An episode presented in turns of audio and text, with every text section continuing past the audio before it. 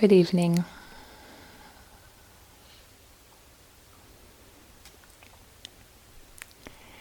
I had a whole talk written yesterday that I was planning on giving tonight. And um, I had a talk written on the first foundation of mindfulness, which is still the topic for this evening.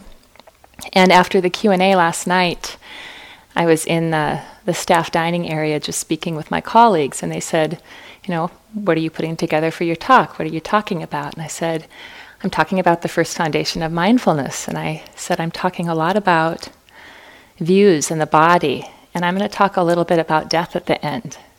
And they said, Why are you just talking a little bit about death at the end? And I said, Well, I don't want to upset the yogis. I don't want to shake anybody too much. And they very quickly said, Don't hold back. They said, If you can't talk about death on a retreat like this, where can it be talked about? And so I really took that to heart. I really heard that. And I rewrote my talk today to include uh, more about the last three uh, parts uh, in the sequence that's, that's in the Satipatthana Sutta in the first foundation of mindfulness. So I'm really tonight going to be talking about the 32 parts of the body and the elements and mindfulness of death. And I saw in my own response, my own reluctance to speak about death, I saw the larger conditioning at work. You know, because that's so much of what we do in this culture. We'll do everything to um, not directly face, not directly speak about this shared fact of life. There's huge denial of impermanence in death, at least in this country, in the dominant culture. The, the sights and the smells and a lot of the messiness of what it means to have a human body is often hidden uh, from us. And there's such a fixation on this in this in this uh, the dominant culture here on being young, being attractive, not aging, being upwardly mobile, being functional forever. You know, these images bombard us everywhere when you look at the billboards and the magazine covers and the online ads that you're not looking at right now, but that hasn't mm-hmm. changed. So, mindfulness of the body, such a rich, comprehensive teaching, and some of the Buddhist teachings are, you know, kind of pretty, like metta, and some are less pretty, like talking about death. And if you uh, believe the words of Buddha Buddhaghosa, who authored the Visuddhimagga, he said that two of 40 meditations are always beneficial the development of friendliness and the recollection of death. So the Buddha started here with the first foundation, mindfulness of body. And he knew, of course, he knew what he was doing. It's such a fundamental source of confusion and such a place where we get attached, we get tangled up in our views. You know, have you ever wondered, you know, do I have a body? Am I in the body? How does this work if I'm not my body, but this body feels real? You've probably noticed places where there's a lot of attachment to what happens to the body, but at the same time, there can be a sense of, let me just transcend and get out of here. So there can be this simultaneous mixture of attachment and aversion um, with relation to our experience in the body, of the body. So the, the breadth of mindfulness of body includes mindfulness of breathing. We've talked a fair bit about that. Mindfulness of postures, sitting, standing, walking, and lying down. Mindfulness of um, activities, moving with full attention, as well as anatomical parts, elements, and a corpse in decay. So that's a huge chunk. When we say mindfulness of body, all that it really includes is, is quite a bit. This is a quote from the Dhammapada. I'm going to use the she pronoun. We could just as easily put in he or they. Simply talking a lot does not maintain the Dhamma. Whoever, although she's heard next to nothing, sees the Dhamma through her body, she's the one who maintains the Dhamma. So the message is that seeing the Dhamma, seeing the truth of things, not just conceptually, but experientially through the body, with the body, that's where the Dhamma is maintained. That's where the Dhamma is lived. And it makes sense because these bodies sitting here, this is the location of where we wake up in a certain sense. It's the location of where our realization is embodied in the world.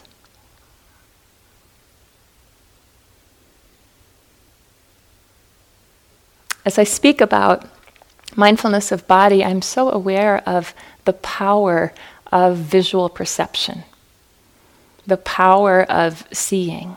And so often we, we live the great deal of our lives cut off from deeper embodied experiences. It's as if we trade in our actual experience of the body for the image of it both in terms of our own experience and in terms of how we relate to one another.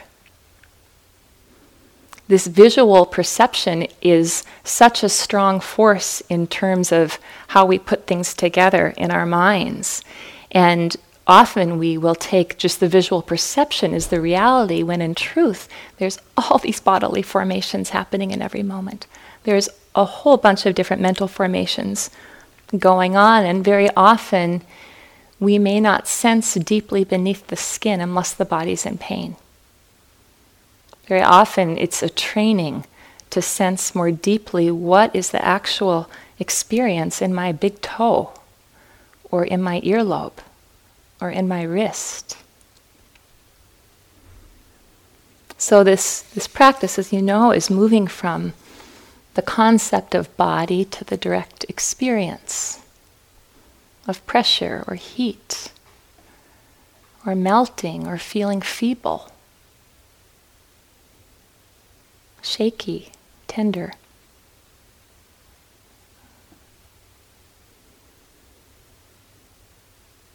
The 32 parts of the body is really what makes up the physical aspect of our experience, our physical existence, and the way that it's languaged is a little different from how it might be if the Buddha were alive teaching today. And I'd like to read this to you. It's parts, parts of the body.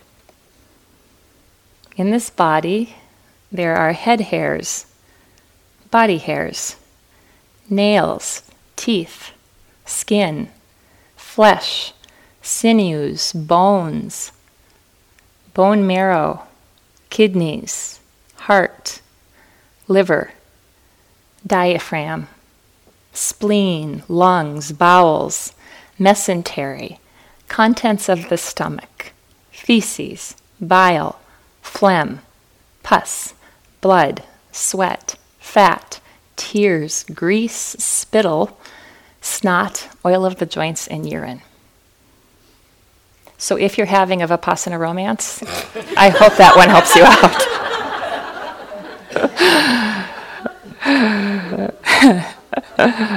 it's quite a way of languaging it, isn't it?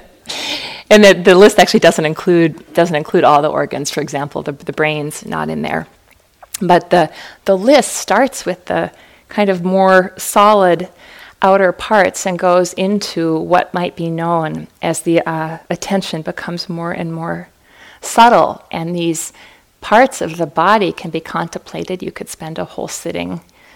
I'm not recommending this for this retreat, but in time, if this is the practice that one is undertaking, a whole sitting could be spent contemplating the lining of the stomach or the kidneys.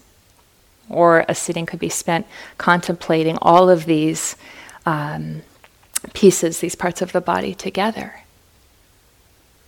So, one way of the Buddhist teachings, you know, is taking a concept, taking something that we take to be one thing and breaking it down into individual parts. That's what this is doing. And another way of teaching is really opening to understand the relationship that exists, the interconnectedness, that nothing can exist independently. So you could play with in walking meditation, you know, how it is to sense the bones for a walking period, to really sense the, the density, the firmness of the bones moving through space. Or how it is to sense the flesh and really the feeling of the air against the flesh as the body stands and moves through space.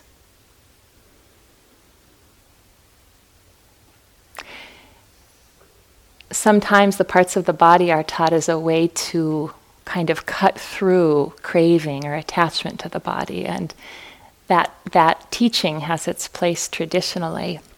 But generally, I feel that it's not so helpful to to take an attitude of disgust toward the parts of the body, but really to inquire, to bring in a quality of interest, of investigation.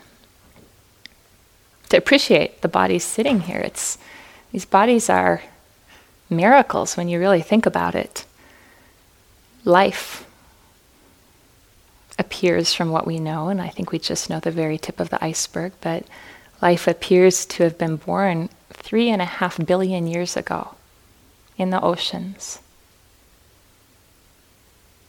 These bodies are products of evolution.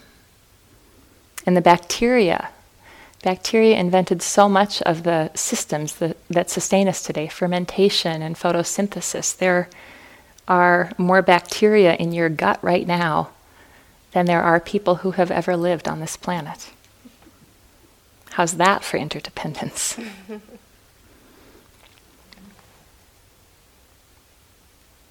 so it's a piece to just play with. How does it shift your view if you consider yourself as a medium sized mammal? If you consider that your skeleton has been formed by 500 million years of continual adaptation, we're part of this ongoing process of evolution. And, and here we sit thinking that, that we own these bodies. It's a, a practice to know the experience of body not so much as our own, but body as growing out of the life that has preceded us. How does that change your view to consider yourself sitting here as the product of three and a half billion years of life? Millions and millions of years of evolution just to allow your, your skull to encase your brain in an upright way.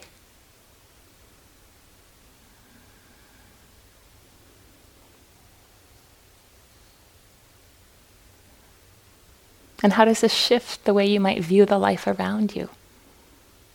How does this shift the way you might think of a blue whale or a green turtle or a California condor.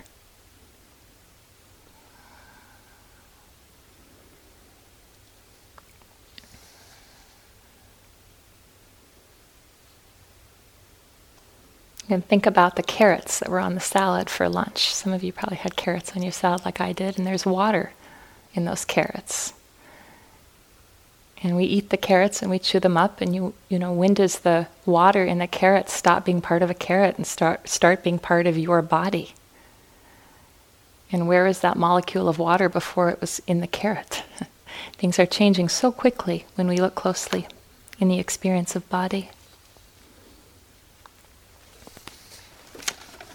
A few more facts here in the human body there's enough iron in the human body to make one small nail. Every person has a unique tongue print.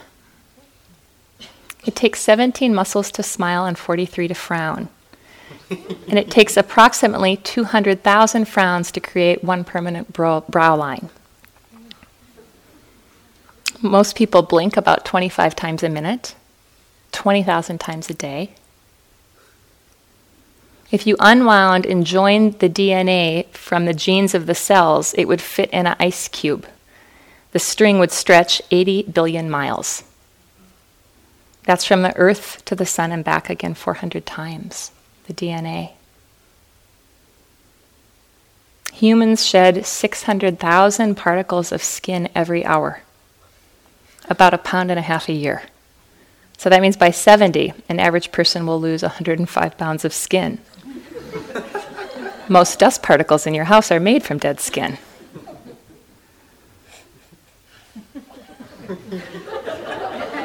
we don't need to think about that here. the body uh, replaces a new skeleton every seven years. And 50,000 of the cells in your body will die and be replaced with new cells, all while you listen to this sentence. So, at any given moment, the parts of the body are appearing and disappearing because our bodies are made of atoms. So, if we start thinking we are our body, what is it exactly that we're talking about?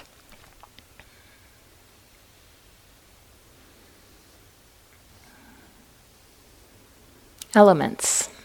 Elements is another part of the teaching of the first foundation. And we've spoken a little bit about this the elements of earth and water and fire and air.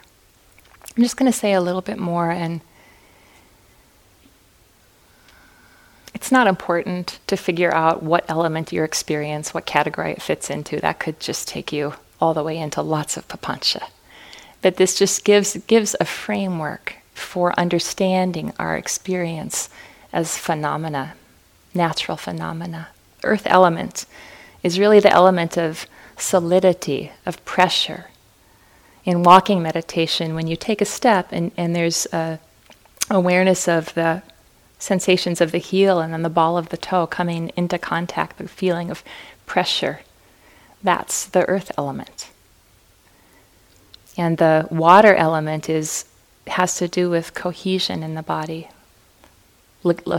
quality of liquid. The, the water element is moisturizing your eyes right now, wetting your tongue right now. Water element is part of what allows our joints to move.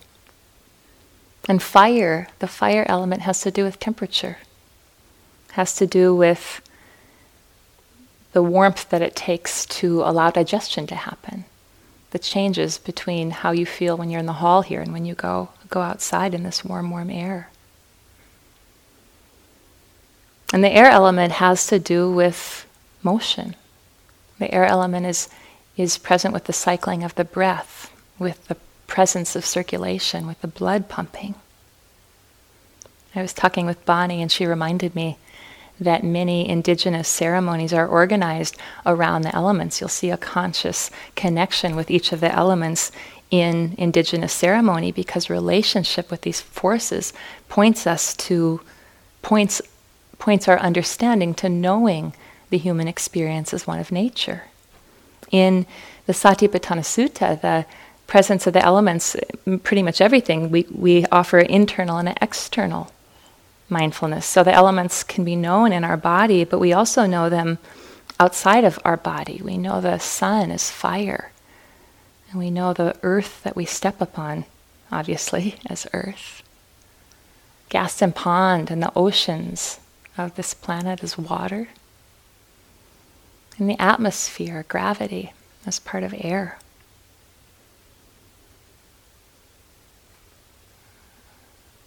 So, again, nothing to think too much about, but just having a larger context for how you are relating to the experience of body.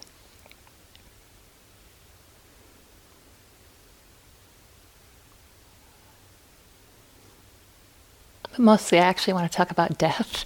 And um, Marana Sati is the Pali word mindfulness of death. In, in the Satipatthana Sutta, charnel ground meditation is part of what is recommended. Corpse, it's actually, it's not languaged in that way. It's languaged as being um, with a corpse in decay. And that was practiced by bringing the, the monks and nuns to the charnel grounds. And um, when I consider the traditional charnel ground meditations, my sense is that they were supposed to be impactful. My sense is that they weren't part of what was recommended to keep everybody in their cozy little c- containers. It's supposed to kind of shake us. In ancient India, and I think so, still in India some today, you know, charnel grounds are places where bodies are taken to be burned. And poor people who couldn't afford or can't afford the fuel for the burning, the families of the deceased, the bodies will be there much, much longer and go through a whole process of decomposition. And as I was considering this, something that really strikes me is the life of the Buddha and where he came from. And he's going and hanging out in charnel grounds because he came from such a privileged upbringing. You know, his, his life as a boy and as a young man was protected from being exposed to basically anything un- unpleasant. He had a life filled with sense indulgence, with sense pleasure. And he chose, as we know, to leave that life.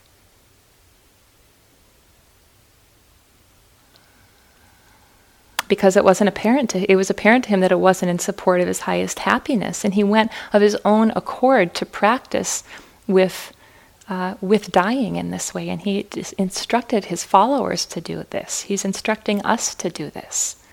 And you might just take a moment to see if there's elements of his story that apply to you in your life, the ways that your life might be protected from knowing this part of the human experience. I uh, spoke just a few words in my last Dharma talk about being with a loved one in their dying process this fall in the month of September. And the person I was with that month was my mother my beloved mother, Chris Rogers. She died on September 17th. She had uh, endometrial cancer, and she had a very aggressive form of endometrial cancer, and the way it progressed was atypical, which is part of why she died fairly quickly because they missed, the, the people taking care of her missed that she had a a large a two inch tumor growing on the inside of her femur because that's not the typical progression of that kind of cancer. That's not the typical way that it, that it spreads. And so I spent a month in Fargo, North Dakota. I am from, I was born and raised in Fargo, like the movie. Mm-hmm. And uh, Hopefully, you haven't figured that out by now, depending on if my accent is playing in or not.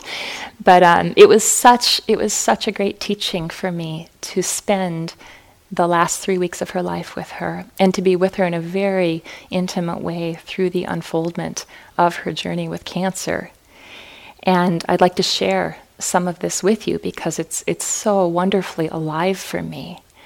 And this is really not talking about thinking about death, but it's really speaking more from a place of being in uh, a very close contact with the process of death and dying. And those of you who have been, who have spent time with the dying, might know how it is to be in what Stephen Levine calls a death field. It's a, a it's a, the words death field do describe something to me because it's like this time being with my mother has felt in some ways like an altered reality, but in some ways like the reality.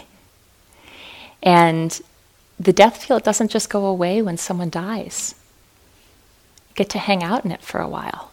So I'm very much in that place, and there's, there's nowhere I would rather be because there are so many gifts that are alive in my experience from from this month of my life and I really feel like being with the experience of dying so deeply has touched me that I, I feel like a different person. I actually feel more awake and I feel more immediacy in my experience as a result of that time. It was like being being in this experience of the death of my mother was literally like staring my own my own mortality in the face. My mother, if you could see a picture of her when she was my age, you would probably think it was me. We have the, very much the same facial structure. And so just being with her in this process, noticing the changes, it was as if I was looking at myself in a certain way. And not only was I looking my mortality in the face, it's being with dying in a direct way brings us face to face with the three characteristics. There's nothing more final, there's nothing more real. Death isn't really up to us for the most part. It's this process of nature that at a certain point is irreversible. So, part of the contemplation on death and the real opportunity for it is often, in my experience and f- with many people that I've worked with over the years, there's a sense of opening or tenderizing that may emerge, not always, definitely not always, but that may emerge in the experience not just of death, but also the experience of birth. There can be a sense that the stories of who we are that separate us might begin to loosen a little bit, to fall away. We can sense our, our shared humanity and the common trajectory that everyone sitting in this room has been born, and everyone sitting in this room, death is assured. What do they say the leading cause of death is? Birth. um, so, I was I was with a friend who just had a baby, and she was telling me about her experience driving home from the hospital with her newborn baby. And this woman's not a practitioner, and she just said, "Erin, it was like I was seeing everything for the first time." She said, "I just I felt like I was driving down my street for the first time." She said, I felt like I was driving into my driveway for the first time. She was seeing everything with this freshness and this newness. And the truth is that kind of relating is available to us with mindful awareness all of the time when we open our eyes and when we're actually present. But the process of having a baby for her had just cut through so much of the way her way of seeing was from the habit patterns and wasn't really fresh and present and letting in new information.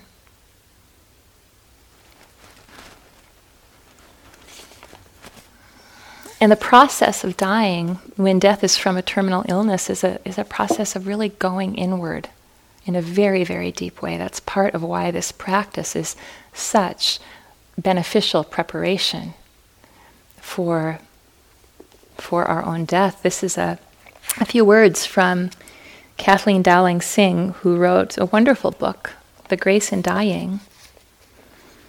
And this relates to death from terminal illness. She says, with terminal illness, the dying process, the one seat chooses us. Dying picks the pillow for us. Terminal illness, in effect, reverses the momentum of our lives. We have lived for so long believing that we had to have what we desire in order to do as we desire so that we can think what we desire so as to enable us to be as we desire. Can you relate? Terminal illness, which goes against every desire of the mental ego, takes away anything that in the past or future we might have. It brings an end to our ability to do, throwing into chaos our ability to think in our accustomed and familiar ways, and forcing us to be terminal illness demands of us, don't just do something, sit there. Terminal illness does this most profoundly, but we all know how it is, right? When we're sick, and there's that sense of, much as we would love to go do something, what's asked of us is just to be. In this Theravadan tradition, the, the traditional reflection, I am of the nature to become sick.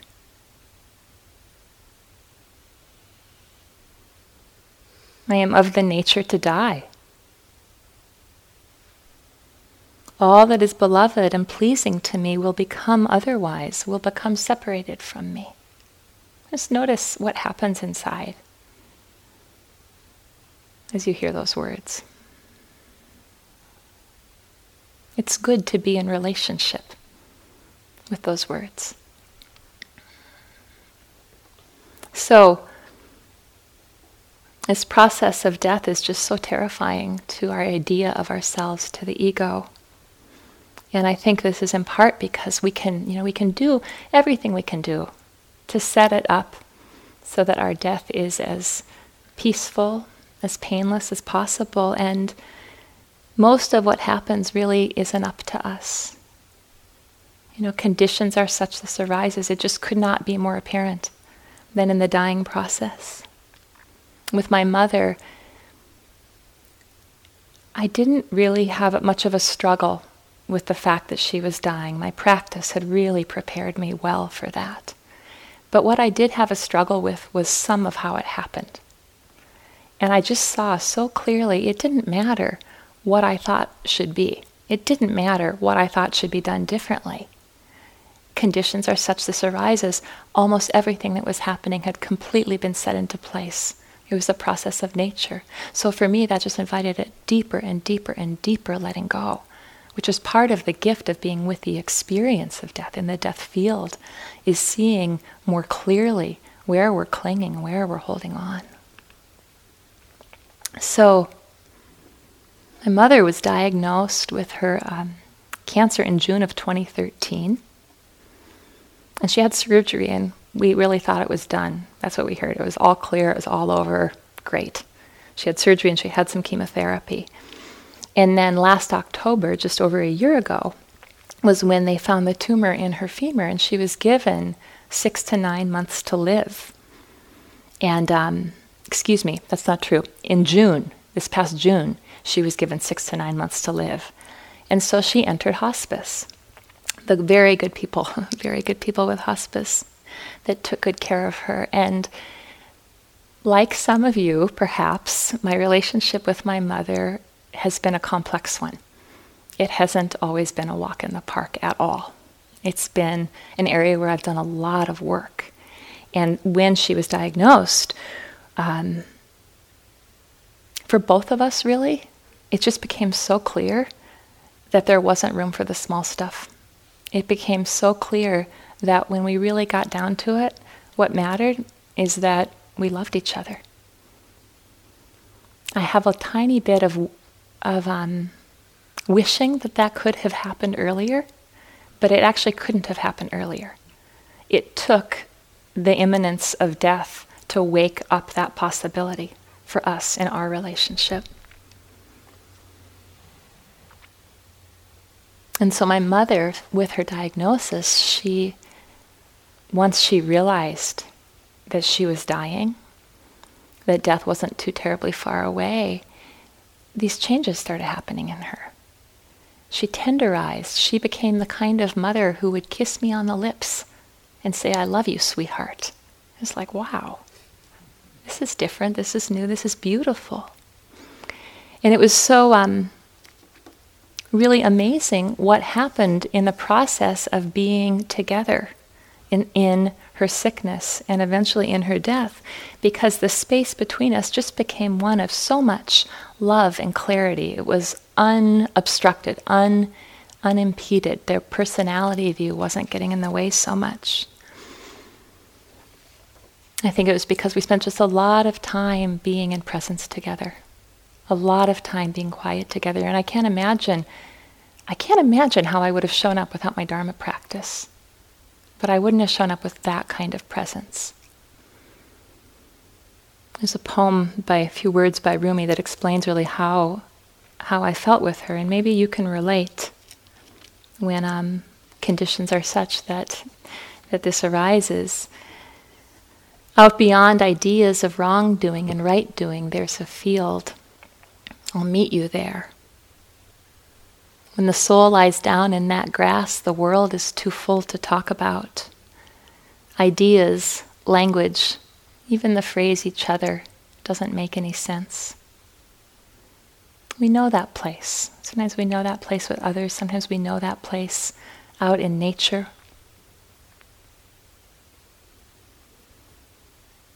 So that was That's the beautiful stuff. And then there's the delusion.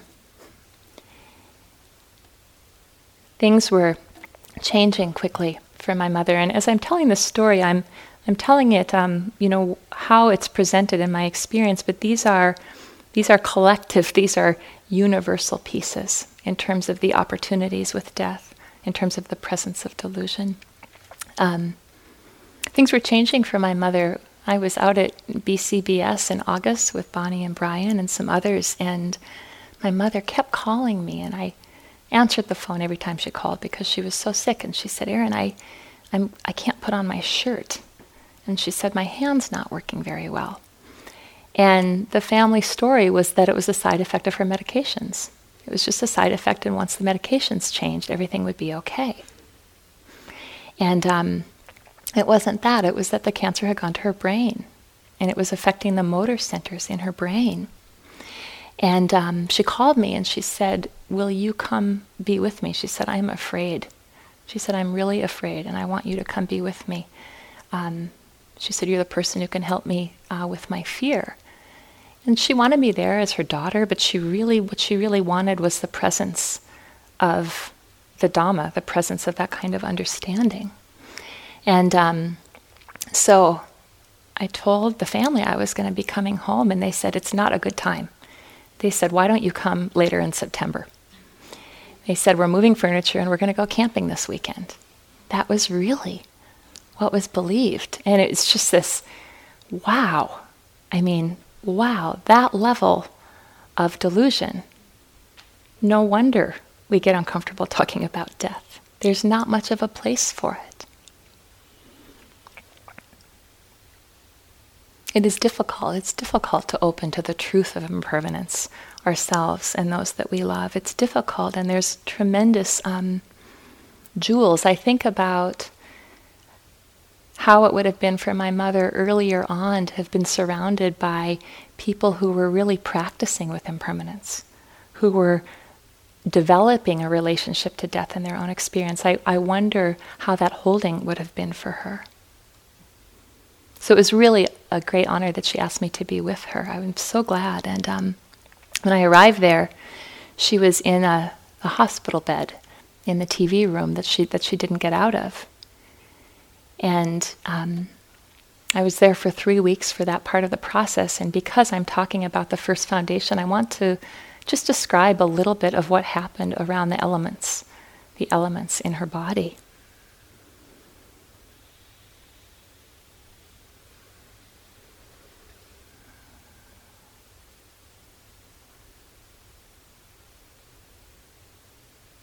The, um, the earth element the earth element, there's uh, in the dying process, many of you know who have spent time with people dying, the body goes through a kind of a dissolution of the elements. And my mother, as she was laying there day after day, weeks after weeks, she, she'd always been a person who was a mover, who would get up and do things and zip around all over the place. And would kind of have the accelerator on at a red light. And um, the body became so heavy. The body became so heavy and um, it was so clear as she was laying there that over time, you know, yes, it was my mother's legs, it was my mother's arms, but it was really the presence of the heaviness of the earth element. These were, were tissues. And her body became so heavy, her heart was beating, her heart and lungs were quite strong until the end. The body was so heavy, the heart was beating, and I could see her heart beat through the top of her head. That's how heavy her body became. You know, I can't see your heartbeats through the top of your head because your tissues are awake and here and functioning to a certain degree. And the fire element, her her uh, temperature started going up and down. There were these spontaneous times of getting quite cool and, and sweating, getting quite warm, getting fevers as the centers in the brain that control body temperature shut down and her her hands and her feet started getting quite cool the last days before she died. The circulation was really being focused around, you know, the, the organs around the core.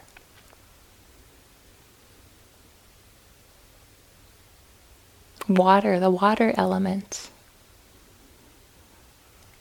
Her joints, if we moved her joints even a f- fraction, even a tiny millimeter, it, it was excruciating. There was no lubrication left in the joints.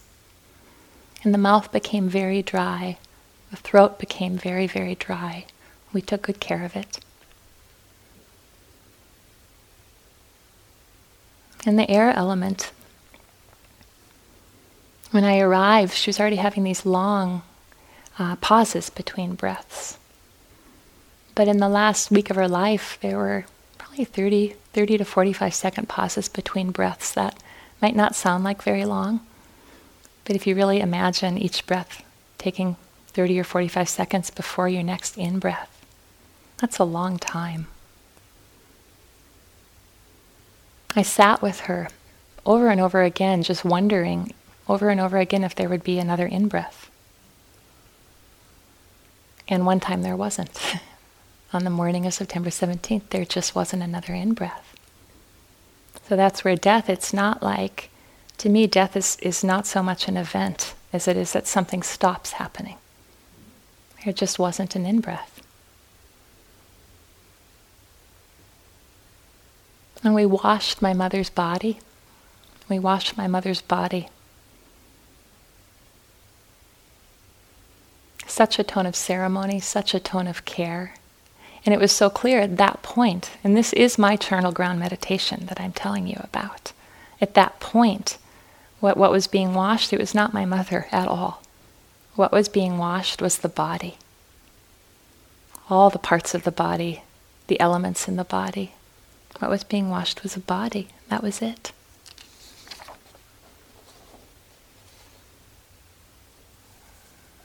And through all of this, my mother um, had a radiance about her. It was striking, actually. The hospice people would come in and look at her, and this is, you know, Fargo, North Dakota, just a different, it's, it's its own culture, believe me. And, um, and uh, there was a radiance. These hospice people come in and just say, Wow, your mother is radiant. This is even as her body's shutting down.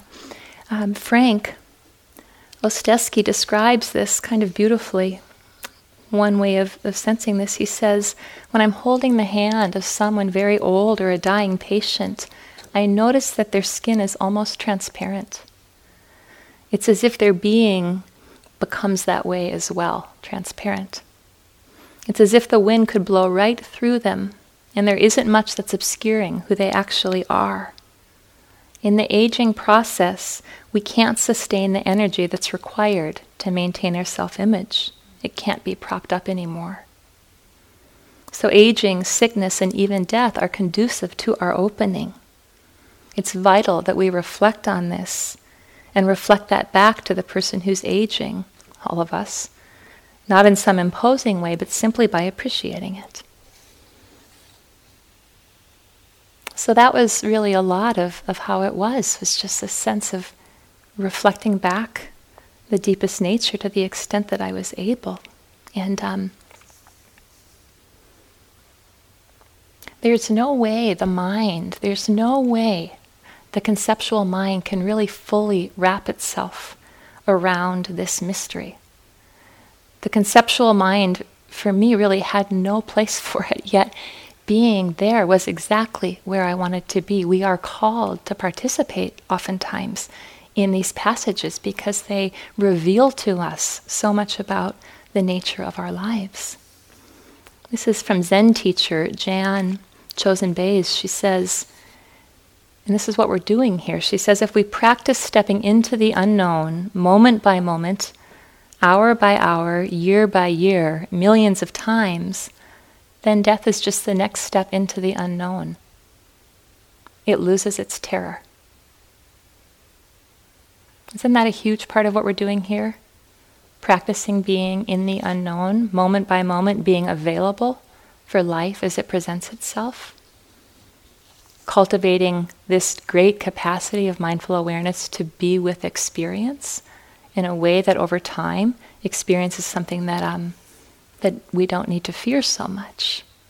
So, the idea, the idea of dying, the idea of um, contemplation of, of our own death often is one that brings a lot of fear. We get scared that our bodies will have pain, that our bodies won't perform well. And um, it's interesting in considering the notion of death, it's often this idea that, that we'll, we'll die at a later time. And I, I think that it's often the idea of death and all that we build up around it that is so scary.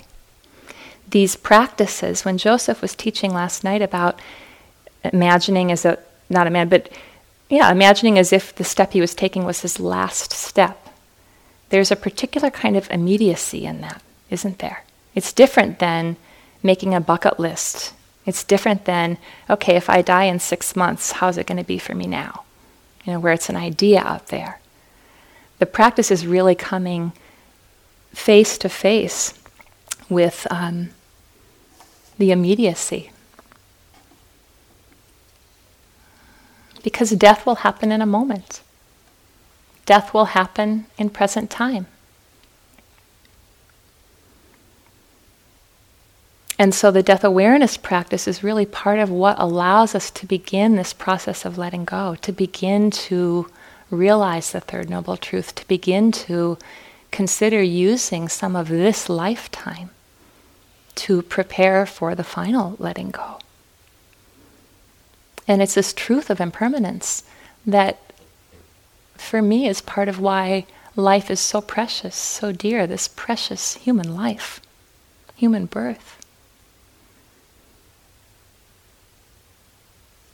Feels so serious in here as I talk about this. It's a little like that.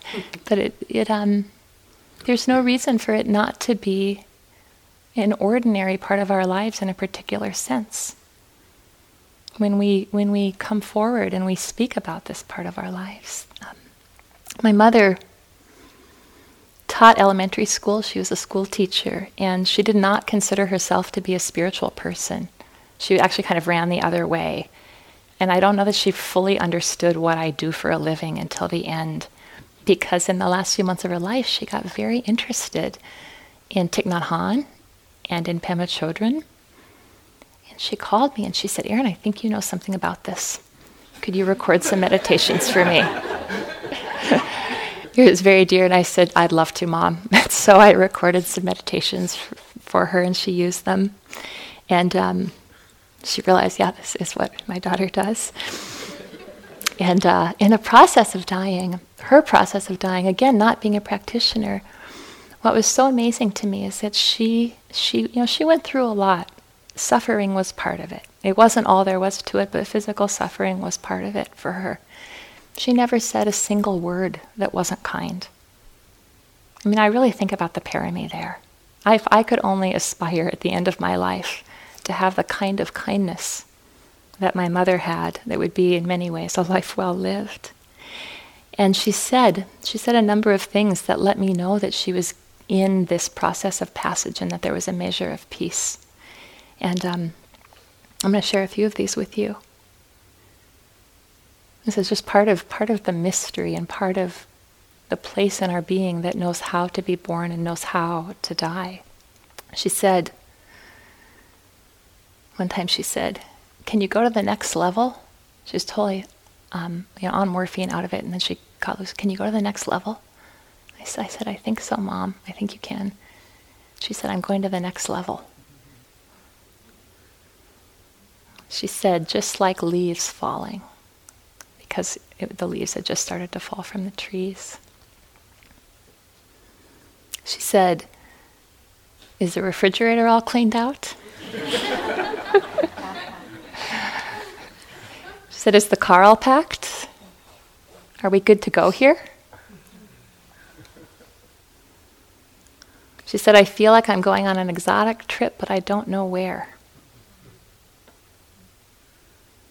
And she would sometimes say, and this is again so drugged. I mean, the being on a morphine drug trip is part of the experience of this death field. And um, she sometimes would say, "Hello, hello, mom, what's going on?" They're calling me. Like it was like she was answering her phone. And I said, "Who's calling you, mom?" New friends. New friends. And then she said, make new friends, keep the old, one is silver, the other is gold. Boom. I think she knew she was being funny. It was an old campfire song. really something else. Um, so,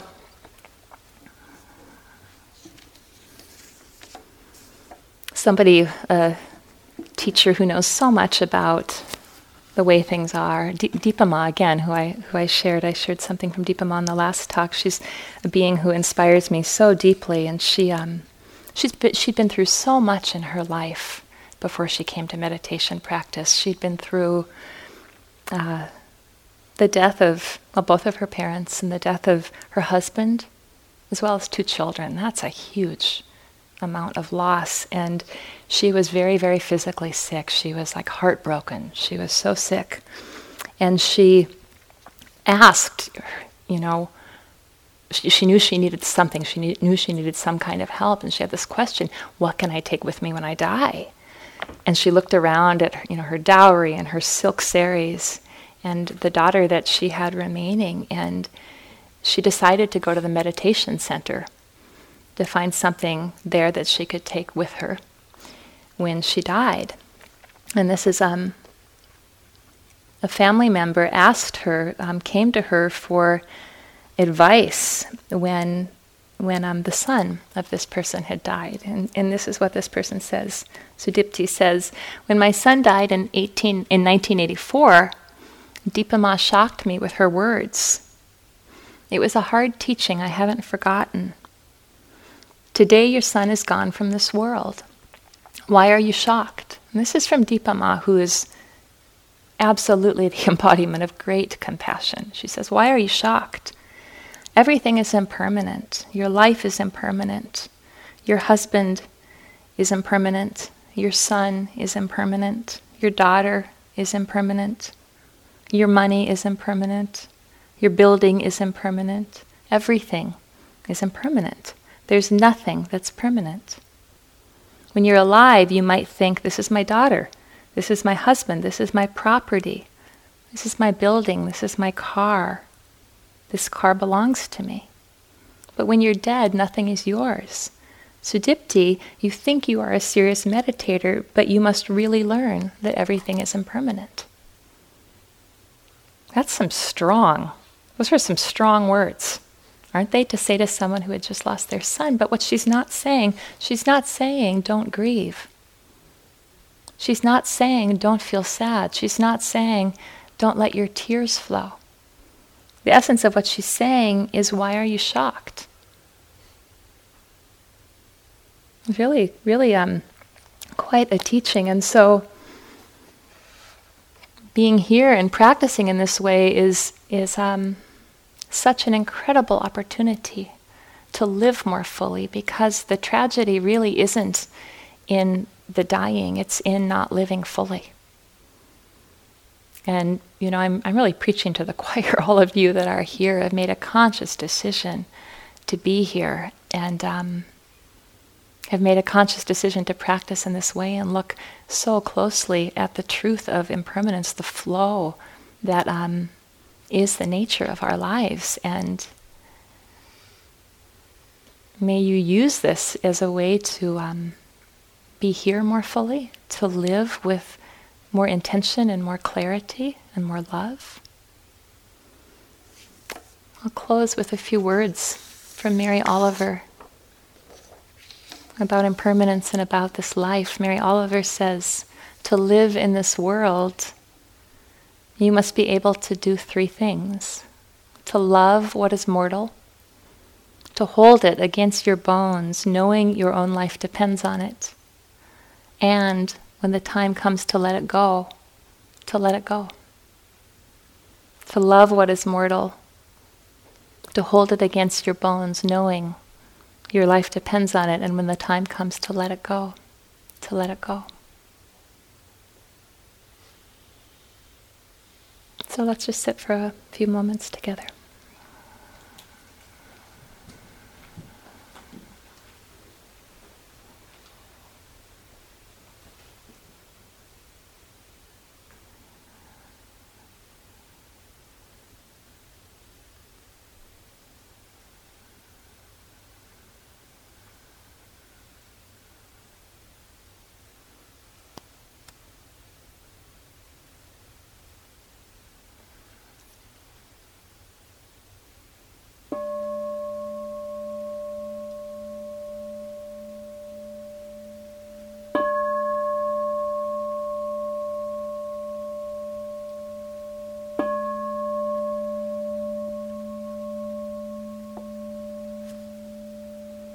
Thank you for your attention.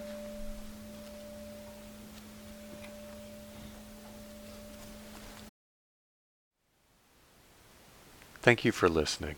To learn how you can support the teachers and Dharma Seed, please visit dharmaseed.org slash donate.